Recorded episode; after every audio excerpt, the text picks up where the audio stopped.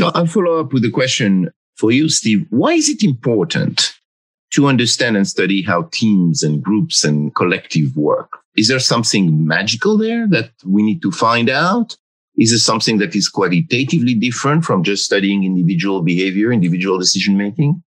I definitely think there is something that's meaningfully different, but also practically important. And I believe that there's no way we're going to successfully solve the world's problems through the reliance on individuals. I believe there is way too much knowledge produced for any lone individual to understand, comprehend, and apply by themselves. So I think that collaborative cognition, that is the integration of knowledge held by multiple people, is really the only way we're going to address the kinds of problems that the world is facing. So a significant part of my research is this notion of knowledge integration. That is, how do you bring people together that know different parts of a problem and produce solutions from that complementary knowledge? So how do they integrate it and produce something that they could not have come up with on their own, which is essentially why we bring teams together in the first place. But my interest is specifically in collaborative problem solving. Nancy, can you add to that? All these years studying teams, is there something still magical, still mysterious about how teams perform? Yeah, well, in the field, we distinguish between teams and groups. Teams are a special kind of group with each member having different roles and responsibilities, being very interdependent, but working toward a common goal. And so when I look at teams, I see them as a social system and looking at them from the systems perspective kind of brings in some of my background in human systems engineering, human systems integration. Perhaps for you, I'll start with basic principle. You already made a distinction Nancy between teams that are a particular structure and groups of individuals in general. What is a team? Is any group of collaborating individuals defined as a team? Are teams uniquely human structures or do we find them in other places in society, in nature, with animals? Tell us a little bit the ABC of teams. I don't think teams are uniquely a human structure. I think one of the key aspects of teams it's important is the interdependence of the individuals on the team. So when we're constructing a team task, we have to keep that in mind that we need to have interdependence in order to have a team. Steve and I are on a ISAT study group that's looking at teams of humans and animals as an analog for human AI teaming. And mm-hmm. so I've been talking to lots of people in the military working dog program. We've been talking to people in the marine mammals program and looking at how teams of humans and animals can work effectively in trying to take some of that information about how do dogs understand the intent of a human and think about crafting AI in that image.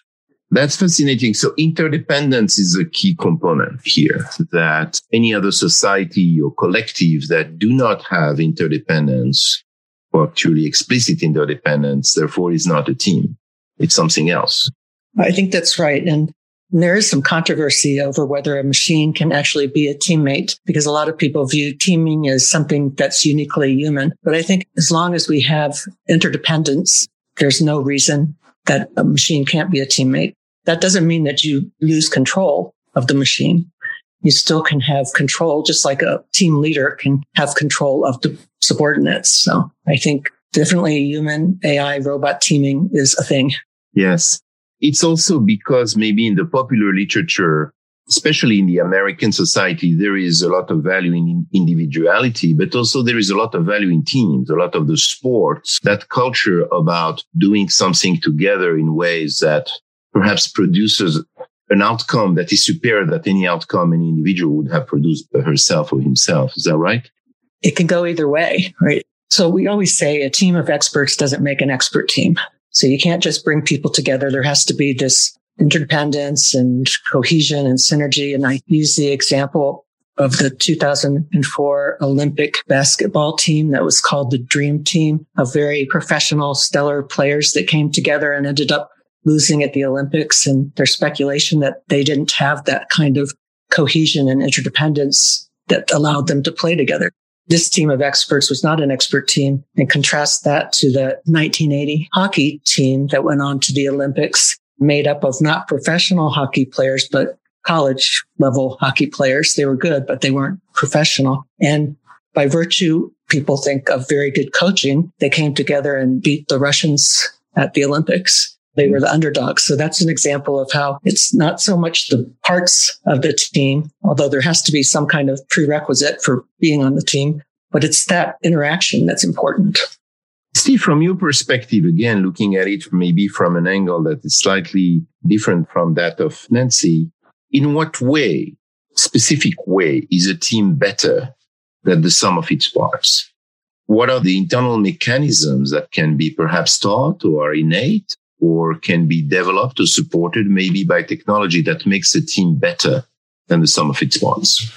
In addition to interdependencies as one of the core features or defining characteristics of teams, we talk about the task relevant knowledge and the specialized roles that comes out of that task relevant knowledge. So there's an important degree of complementarity in what team members know. So what makes them special are then the emergent processes that occur or hopefully will occur when you bring these people together. And probably the easiest way to think about this is something referred to as knowledge co-construction, where you bring people together who know different things. And based upon their focusing on a particular problem or a particular decision, they co-construct a solution based upon what they individually know. And they piece it together to produce some kind of solution that they would never have been able to come up on their own. So that kind of synergy, that kind of synthesis is what makes teams more interesting. And an individual can't necessarily do that unless they spend a lot of time reading multiple literatures, becoming familiar with different domains. And as I said, there's too much knowledge produced. And there was actually an article written by Ben Jones, an economist, who referred to it as the burden of knowledge. And he specifically talked about the proliferation of scientific papers and scholarly papers over the last few decades and how there's no way we could be the kind of renaissance man where you can know everything about everything. And because of that, we need to team more. And the special properties of teams are such that we hope that they can come together with their specialized knowledge have meaningful interdependencies, communicate appropriately, and then construct solutions that they couldn't have otherwise or make superior decisions that they couldn't have otherwise. But that construction that you talked about requires basically one member of the team to know something about what the other member does. That's part of the interdependence, but part of that knowledge construction. A quarterback needs to know something about the job of the wide receiver, but not all of it. How do we determine the right amount of knowledge about the others in order to optimize how a team works? Now you're touching upon the area referred to as team cognition. And what you're essentially describing as part of a transactive memory system. What we know about that is effective teams know who knows what is probably one of the necessary features. You have to know who is an expert in what area, but you added an additional dimension, and that has to do with how much do you need to know about another person's position, role, or specialty. And honestly, that's an empirical question. And Nancy and her colleagues, they did a lot of research in that and cross training to see the degree to which you needed to know what was the knowledge, what were the roles and responsibilities of other team members. And I think it's going to be contextually dependent. So I might be a better team member if I knew how to code, but I'm not going to learn how to code. I'm going to go to the people on my team that know how and say, Hey, can you do this? And they'll say, what do you need? And then we'll talk about it. It's about identifying what's the appropriate level of knowledge. And in the case of scientific teams, I think the bare minimum is understanding the lingo that is the specific terminology and trying to use the terminology appropriately you can be on different teams and you can hear people with different areas of expertise use concepts differently than you. And that's an important characteristic. So you can coordinate that knowledge among members much more effectively. Nancy, we're going to use the rule of presidential debates here. When one candidate mentioned the other person's name, the other person's entitled to an addition or oh, rebuttal. So Steve mentioned your research here. Can you add to that answer? Because I think it's at the core of what makes team function well. I think I can best address it by talking about my work with a synthetic teammate. So we've done work in a simulated unmanned aerial vehicle ground station that is a three agent task. So you have a pilot, a photographer or sensor operator and a navigator, mission planner. And we worked with the Air Force Research Lab to put a synthetic teammate in the seat of the pilot. And so we tested how teams with a synthetic teammate did at this task compared to all human teams. And it was really interesting that the synthetic teammate was really good at doing its own task. It knew so, how to fly the vehicle. So a synthetic teammate is fundamentally a computer program that has been designed to behave a certain way. That's correct. Yes.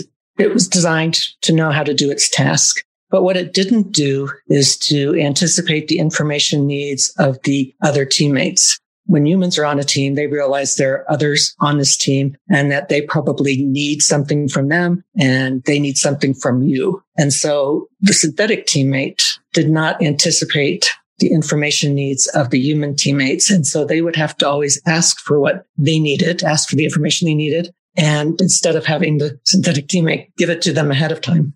As a result, this is really interesting, the team coordination suffered. But what happened eventually is that the two humans on the team also stopped anticipating the information needs of others. So everybody became like one for themselves. And so some people ask me whether it's that the synthetic teammate doesn't really have a theory of mind of the human teammates and therefore doesn't know what they need. And that may be true, but I think it's probably a very simple theory of mind that it needs. And that is it's missing what's going on in this larger task. What are the roles of these other agents on the team? What do they need from me? And what can I give them? And when do they need it? It's fascinating. You're saying that that particular, and I don't want to extrapolate here and to say something that you haven't said, but in a sense, it's almost like if the synthetic teammate didn't have empathy programmed in it and therefore didn't make the effort to guess or to anticipate or to predict what its teammate wanted. Something that we should expect what naturally from a human teammate? Or is that something that we train? Well, even human teammates differ in their ability to be a good team player. It could be just this idea of empathy, but people do seem to come to our experiments knowing what it means to be a teammate.